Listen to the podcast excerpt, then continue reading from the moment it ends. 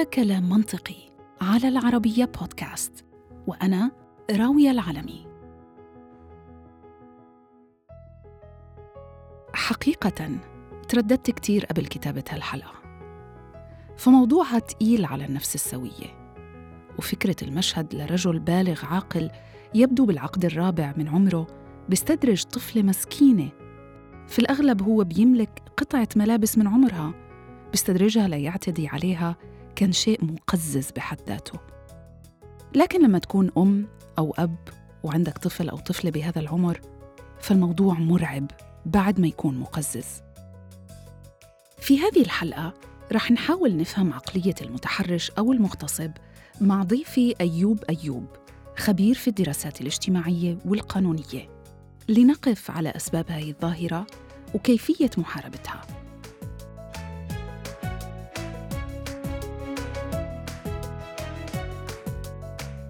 الحديث عن هيك موضوع شائك يطول وسيتشعب سواء أردت أم لم أرد. فالتحرش أو الاعتداء الجنسي موجود حوالينا كل يوم وفي كل مكان وممكن يتم من أي شخص فحبيت أبدأ بتعريف التحرش.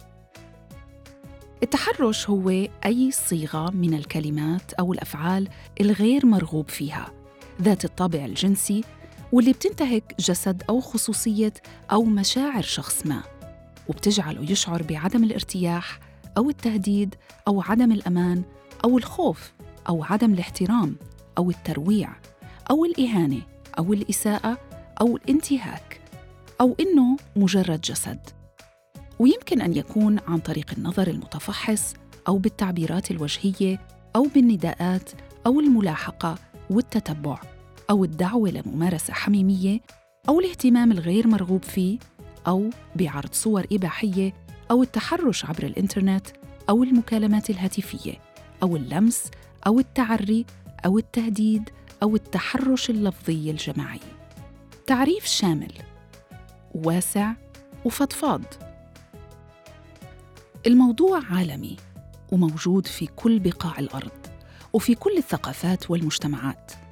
فما بين 2017 وحركة ميتو اللي ظهرت في الولايات المتحدة مرورا بالهند ونيجيريا وبريطانيا وأسقطت ورقة التوت عن شخصيات كانت تعتبر مرموقة وذات ثقل في مجالات عدة من السياسة إلى الفن وكل ما بينهما إلى حادثة القاهرة منذ أسابيع. لما استدرج رجل طفلة وجدها في الشارع إلى أحد العمارات المجاورة بغرض استغلالها جنسيا. ولولا رحمة ربنا سبحانه وتعالى وشجاعة السيدة اللي صدفت إنها شاهدته على إحدى الكاميرات كاميرات المراقبة وخرجت لمواجهته لتخلص الطفلة المسكينة مما كان ممكن إنه يكون أبشع تجربة لحد في عمرها. لما نروح للتحرش الجنسي الآن التعريف اللغوي يساعدنا كثير هناك. كل فعل يقوم فيه شخص يحقق فيه رغبة جنسية مع طرف ثاني دون رغبته. وهذا هذا الخطورة هنا في التحرش الجنسي. شخص عنده داخل نية يبي يحقق رغبة جنسية يسمونها منفعة جنسية أحيانا مع طرف ثاني دون رغبته وهذا أشد أو أصعب شيء فيه يعني فيها نوع من الإكراه.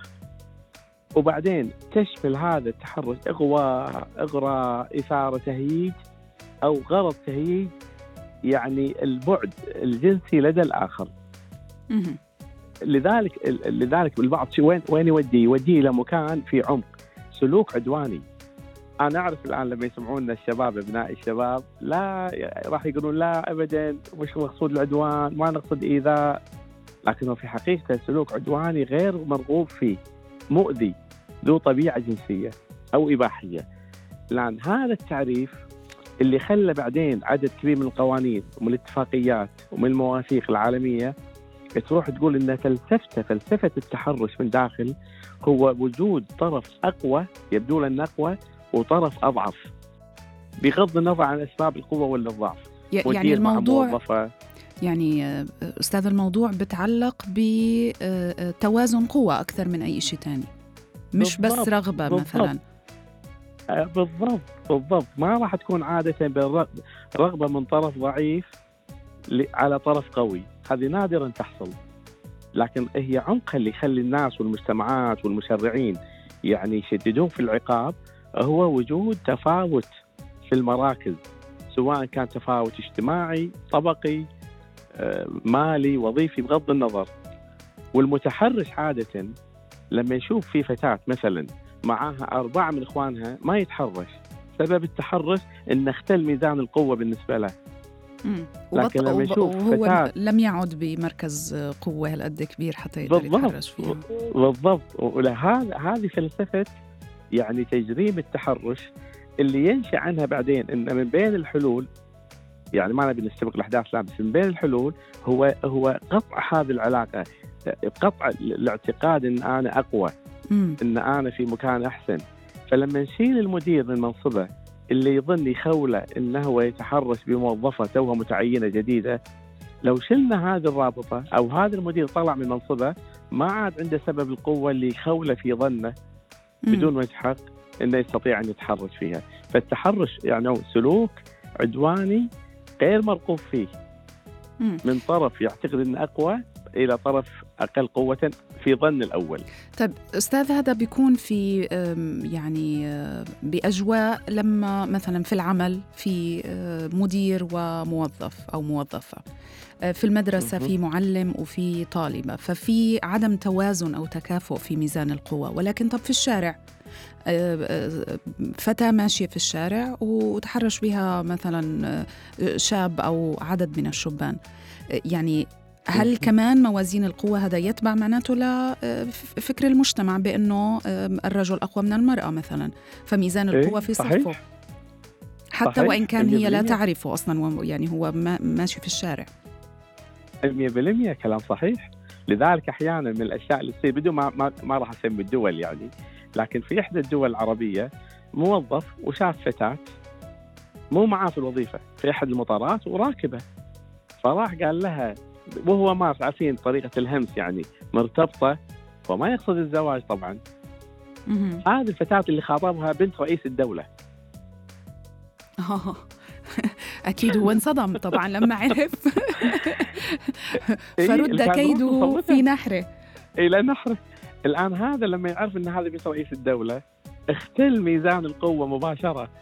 لو كان يعرف هذا الأمر ما كان تحرش فيها ليس لأنه على الاخلاق وليس يعني حتى لا لأن صار المركز اختلف.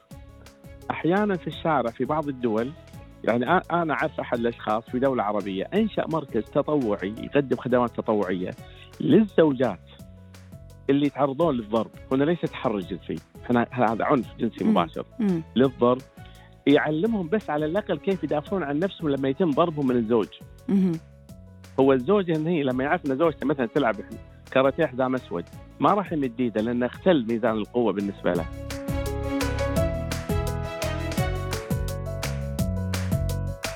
وحتى أبعد عن جلد الذات بالقول إنه هاي الظاهرة موجودة عربيا فقط حبيت أشارككم بعض الإحصاءات المثيرة للدهشة عن حجم هاي الظاهرة. فبحسب Rape and Abuse and Incest National Network وهي أكبر منظمة غير ربحية على مستوى أمريكا تعنى بإحصاء هذه الحالات والدفاع عنها ومساعدتها فإنه بالمتوسط هناك تقريباً نصف مليون حالة اغتصاب وتحرش تتم سنوياً بالولايات المتحدة. يعني 42 ألف حالة شهرياً. يعني 1400 حالة يومياً. بريطانيا على الجانب الثاني من المحيط حالها من حال جارتها. فجريدة الجارديان في أحد أعدادها أشارت إلى استبيان قامت بعمله الأمم المتحدة في المملكة المتحدة UN Women UK واللي كشف أنه 97% من النساء ما بين سن ال 18 لل 24 سنة تم التحرش فيهم وأنه أكثر من 80% من النساء البريطانيات من كل الأعمار تعرضوا لشكل من أشكال التحرش في مرحلة ما من حياتهم في الأماكن العامة. ولأنه الموضوع ليس حكرا على بلد دون الآخر فتقول ريتشل جوكيز مديرة البرنامج الدولي What Works to Prevent Violence Against Women and Girls إنه في شرق آسيا مثلاً وتحديداً في كمبوديا وفيتنام ثلاثة من كل أربع إناث تعرضن لتحرش جنسي أو لفظي بحسب تقارير صادرة عن منظمة أكشن إيد للعلم فقط أوروبا ليست أفضل حالاً. فعلى ما يبدو لي مدى تقدم الدول على المستوى الإنساني أو الحضاري أو حتى العلمي لا يزال غير مرتبط بهذه الظاهرة. وإلا كيف منفسر أنه تكون دولة اسكندنافية كالدنمارك بتسجل أكثر من 52% نسبة تحرش بين الإناث؟ وكيف عالمياً بتكون اسكندنافيا عامة ملحوقة بلاتفيا وبريطانيا من أعلى الدول نسبة في الاعتداء من الشريك الذكر على الأنثى؟ وحتى ما نكون كنا عام فنفكر إنه تمام حالنا في الدول العربية أحسن إذن فلازم نتذكر إنه كتير من هاي الحالات ما بيتم تسجيلها عنا لأسباب اجتماعية كتيرة لا يجهلها أي منا. فمن شعور الضحية بالخزي والعار كأنها هي المخطئة وهذا نتيجة لموروثاتنا الاجتماعية المتراكمة منذ مئات السنين إلى الخزي والعار اللي بيلحق العائلة أو العشيرة اللي بتنتمي لها الضحية. والكثير الكثير من العبء المتراكم الخاطئ واللي صار من المسلمات. فعنا مثلا إذا تعرضت بنت للتحرش في بلد عربي ما تنهال الأسئلة الغبية. أنا بسميها غبية على الأقل. مثل شوفوا شو كانت لابسة. ولهؤلاء الناس بحب أخبركم إنه في دولة مثل أفغانستان اللي النساء بتلبس فيها العباية الأفغانية. ومع ذلك فإنه حكومتهم اضطرت لتخصيص محاكم مختصة للفصل في قضايا التحرش والاغتصاب الجنسي من كثرها. أو مثلا اللي بيقول شوف وين كانت. ولهؤلاء بحب أقول إنه 80% من حالات التحرش عالمياً بتتم في الأماكن العامة المكتظة بالناس. فالموقع الجغرافي هون بريء. وفي كمان اللي بيقولوا من يوم ما صرنا نطلع بناتنا من البيت للدراسة أو العمل انتشرت هذه الظاهرة. ولهؤلاء بحب أخبرهم أن هناك نساء تحكم الدول بجدارة. وجائحة كورونا أثبتت بالأرقام أن الدول المرؤوسة بنساء أدارت الأزمة بنسب نجاح تخطت الحكام الرجال بمراحل. فالتعليم والعمل للنساء بات الآن حاجة أساسية وليست طيب أخلاق من أولياء الأمور. وكلكم واللي بيردد جملة ناقصات عقل ودين دون أن يفهم معناها وعورات وحطب جهنم وهو نفسه بيردد إنه الجنة تحت أقدام الأمهات. طب أليست هي واحدة من حبائل الشيطان؟ وعليه فقط من النظر اليسير الموثق اسمحوا لي أنه أستعرض معكم المعلومات التالية. الدول التالية هي الأعلى تحرشاً بدءاً بالأكبر وهي مصر والعراق والسودان المغرب اليمن الجزائر ولبنان. هذا طبعا بحسب إحصاء قامت به منظمة الباروميتر العربي. وهي شبكة بحثية مستقلة مقرها الولايات المتحدة. فمثلا عام 2017 وبحسب تقرير خاص لتلفزيون الحرة 90% من نساء اليمن تعرضن للتحرش. و27% من الجزائريات تعرضن للتحرش في الجامعة. و21% من النساء في قطر تعرضن للتحرش. و80% من الاعتداءات الجنسية في المغرب تقع على قاصرات. و16% من العاملات بالسعودية يتعرضن للتحرش من قبل رؤسائهم بالعمل بحسب دراسة لوكالة رويترز. شو اللي بيخلي شخص شاب بما إنه أكثر يعني حالات التحرش مع إنه بت يعني بتصير إنه امرأة تتحرش برجل ولكن أكثر حالات التحرش هي بالعكس آه، الرجل يتحرش بالمرأة. شو اللي بيخلي رجل يلجأ لهذا التصرف؟ إذا كان الموضوع مش بالضرورة محكوم برغبة آه، ولكن آه، الموضوع محكوم بتوازن قوى هل كل رجل ممكن يقع في هذا الفخ؟ يعني هل هي مسألة شخصية أم ماذا؟ هو عدة أسباب. خلينا نشيل الشريحة البسيطة جدا اللي ما اللي ما لها نسبة كبيرة من المتحرشين وهم اللي يعني يمرون أو يعانون من مرض نفسي حاد. هذه نسبة بسيطة من التحرش اللي في المجتمع. نوع من الانتقام ترى ترى السباك مر بأزمة نفسية معينة هذه ما تشكل النسبة الكبيرة. النسبة الكبيرة هي الأسباب الأخرى. احتمال الفراغ مع قلة الأخلاق. احتمال مفهوم احتقار أو استصغار للأسف الشديد المرأة اللي تمشي بالشارع. مشكلة ثقافية يعني مشكلة في النظرة للمرأة. إيه طب صحيح صحيح ما في شك. نوع ثالث لا مبالي. يعني قال هي كلمة قلتها يعني لما أقول لها صباح الخير يا يا جميل ولا ولا كذا. يقول يعني هي مش عاجبها خلها تمشي. إيش الضرر؟ لا هو الضرر آذاها بدون رغبة منها. أما العدد الكبير لا لا هو ضعف ثقافي يعني مشكلة في النظرة ال paradigm يسمونها. كيف ينظر إلى المجتمع؟ كيف ينظر إلى المرأة أصلا؟ نوع آخر يراها مصدر قوة. إحنا كان عندنا من زمان حتى في ثقافتنا الخليجية أو العربية إن الشاب هذا يعني يصير هو فتوة من نوع فتوة يعني قبضاي فلنتاين يعني. خاص أب... إيه بس بس أبضاي رومانسي انه أها. عنده أربع خمسة يحبونه عنده خمس بنات يحبونه كل ما صار عدد كبير معناها يعني. هذا دون جوان دون جوان فهو فعلا وسط ربعه إن هذا صدق اللي يعرف حق البنات مم. هذا اللي يقدر يطيحهم نقول باللهجة يعني الخليجية. فهو أحيانا يصير عنده صورة خاطئة لمن هو القوي؟ يعني. لما يدرسون اليوم الشخصية القوية من هو القوي؟ فالبعض يستخدم العضلات.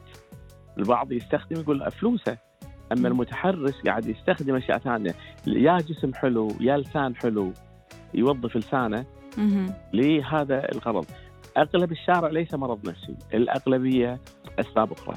الدراسات العلمية تصنف تقول في أسباب اقتصادية أحيانا.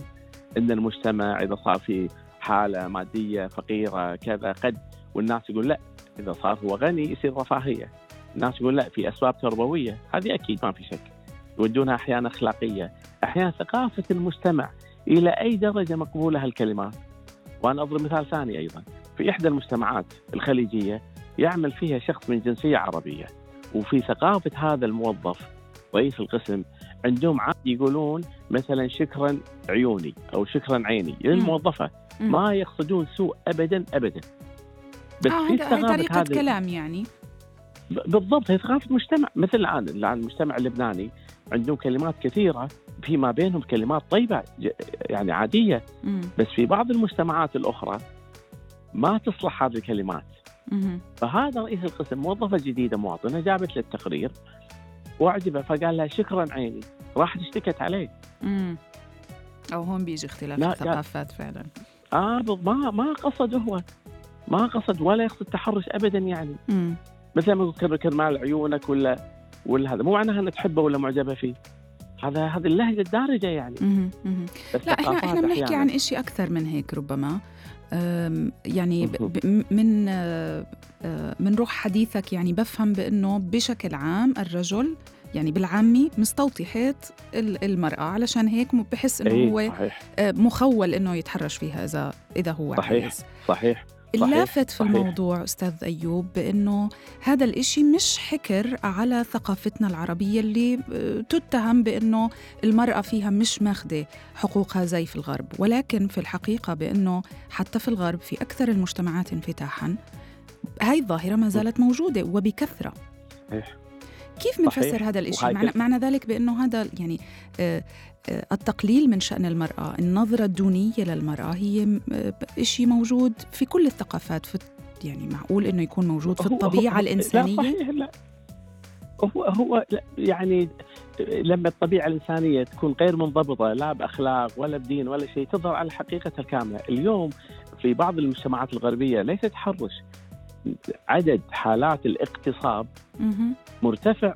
رغم ان توفر الحرية الجنسية وتوفر الأماكن اللي كذا وكذا و- و- و- ولا والثقافة اللي في طبيعتهم. السبب الآن في الغرب إن نسبة التحرش أقل ليس سبب أخلاقي، مم. القانون دخل بقوة، أها القانون خلى التحرش جناية وليس جنحة.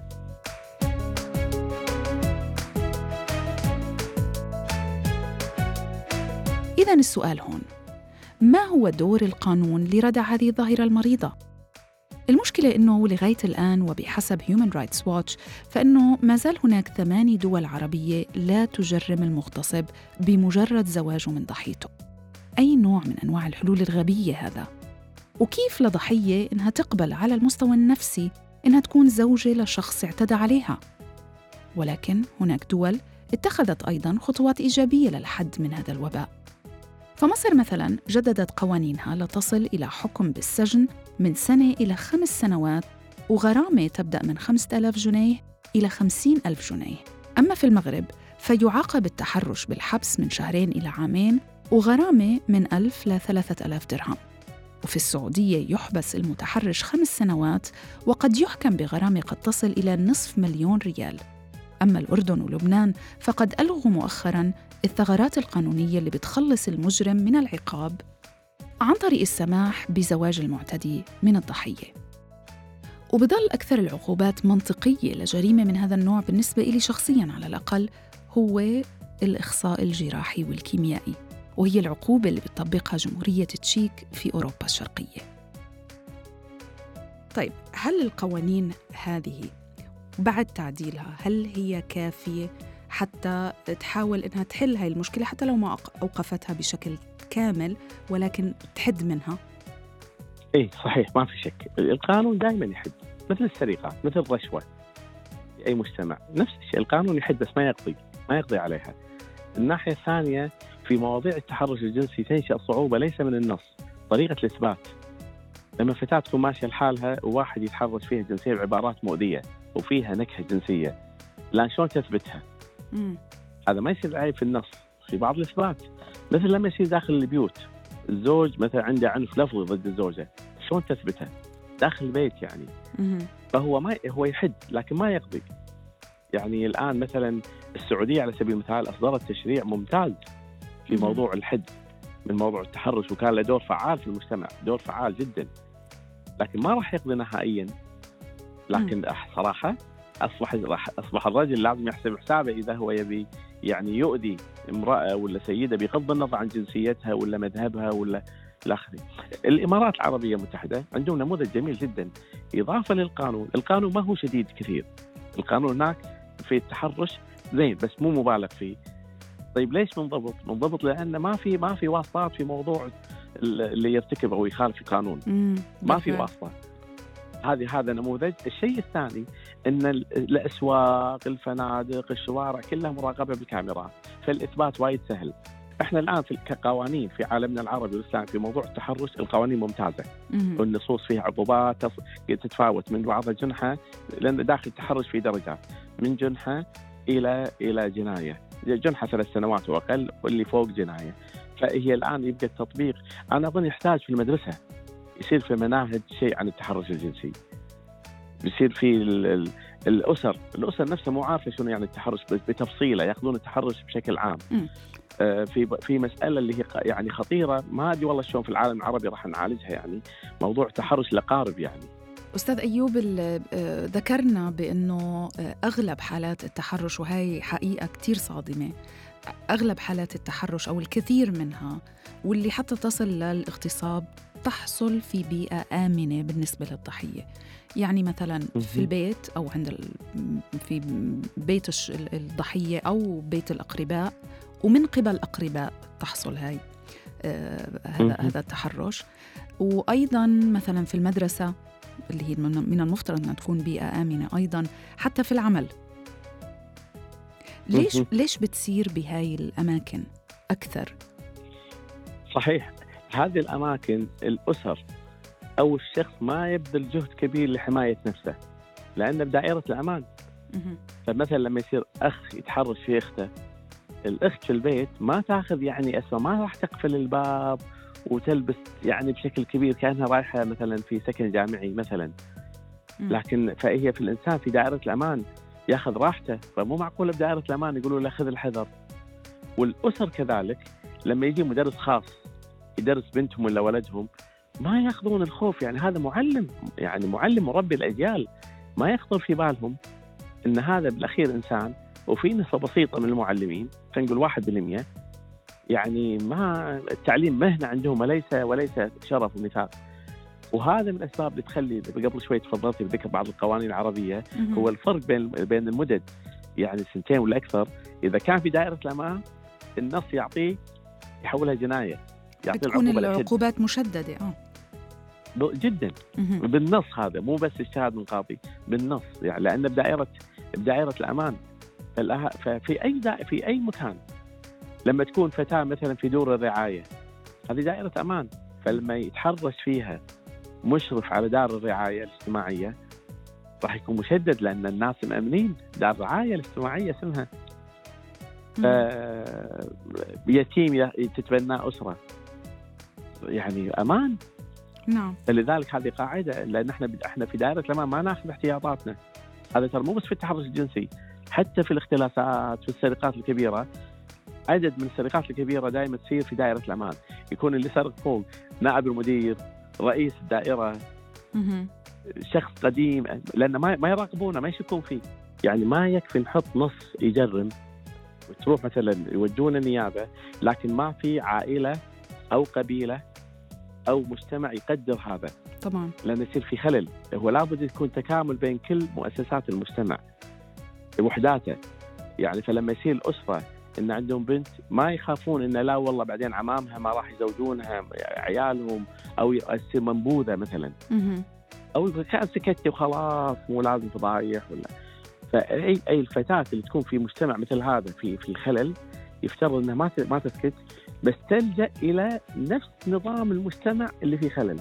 أحيانا شيخ القبيلة أحيانا العمدة أحيانا إمام المسجد. مم. أحيانا واحد الوجهات تروح تقول له أنا بوجهك. نعم. طب يعني بس ما ما ما تكتفي بالوقوف لا وإلا راح يصير خلل. يمكن يطردونها من البيت. مم. طبعا. وين أروح؟ نعم. يعني قبل ما نعم. أنهي معك أستاذ أيوب في على الأقل يعني من من حديثنا في نقطتين مضيئات على الرغم من إنه طبعا. هناك عقبات كثير وال- والآفة هاي ما زالت منتشرة في العالم بشكل عام وعندنا في في العالم العربي بشكل خاص آه، إلا أنه في نقطتين آه، زي ما ذكرت مضي- مضيئتين الأولى آه، اولا إنه آه، القوانين في العالم العربي زي ما تفضلت حضرتك آه، أصبحوا يعني آه، جيدين لردع مثل هذه الجرائم. ربما بدها بعض التعديلات أو يعني تطبيق أكثر في حال إنه الضحية زي ما ذكرنا تقدمت بشكوى. النقطة الثانية. بأنه هالقد صار في حديث عن هذا الموضوع وبالتالي صار في نوع من أنواع الوعي على الأقل. حتى لو مش كامل. ولكن نوع من أنواع الوعي بحيث إنه الأسر صار أصبحت أكثر ادراكا لهي المشكلة آه، بتراقب آه، أطفالها وبت ربما بتربي أو بتعزز آه، الثقافة ومبادئ وأخلاق اللي بتحارب هاي ال- ال- الآفة وهي المشكلة آه، من مرحلة التربية. يكفي يكفي صمتا يكفي صمتا في المجتمع الأم تسكت مو قادرة تتكلم والبنت ساكتة مو قادرة تتكلم. ما يعني نظرية ضعيف يعني. فأنا أعتقد الوعي هذا طبعا أنا مو قاعد اتكلم اليوم في حديثنا شنو الخطوات اللي يسويها تسويها الضحية لما يتم الاعتداء عليها، هذا موضوع ثاني تعرفين يعني اقصد في خطوات إنها توقفه فورا يعني إلى آخره، بس أقصد اليوم عن عن التوعية ال- في في صار وعي كبير ومع مع القوانين تطبيقاتها نطمح إن شاء الله يصير تطبيق بعد أفضل. مع مع توفير المنظومة المتكاملة للضحية. مو بس المحكمة لا مؤسسات المجتمع الأخرى. في ختام حلقتنا. من المنطقي إنه نحاول محاربة هاي الآفة بالفكر والثقافة وتجديد أنماط التفكير بهذا المرض النفسي. فالعقاب والقوانين ليست هي الحل بقدر ما هو تغيير ما بداخل عقول الناس وكيفية تفكيرهم بالمسألة. وطالما ستظل مجتمعاتنا العربية بتبرر التحرش باعتباره خطأ الأنثى وبتوجد تبريرات للمعتدي فلن يختفي هذا الوباء ولو بعد مئة عام. بحب أختم بكلمات لإحدى الضحايا. لما سألوها كيف ومتى منقضي على هذا السلوك الغير سوي فأجابت عندما يتخيل كل شخص يلقي اللوم على الضحية إنه الضحية القادمة قد تكون أختك أو زوجتك أو أمك ستنتهي المشكلة عندما يعي من يلوم الضحية أن المعتدي أيضاً يسمع التبريرات التي ينتجها المجتمع بلوم الضحية وهو اللي ما بيخليه يشعر بالخطأ وإنه هذا السلوك قد يدفع بابنك بإنه يمارسه وهذا ممكن يعرضه للسجن وعندها رح تكونوا أنتوا المسؤولين عن هاي الجريمة. هذا كلام منطقي على العربية بودكاست. وأنا راوية العلمي. أشكركم ودمتم دائما بأمان بإذن الله.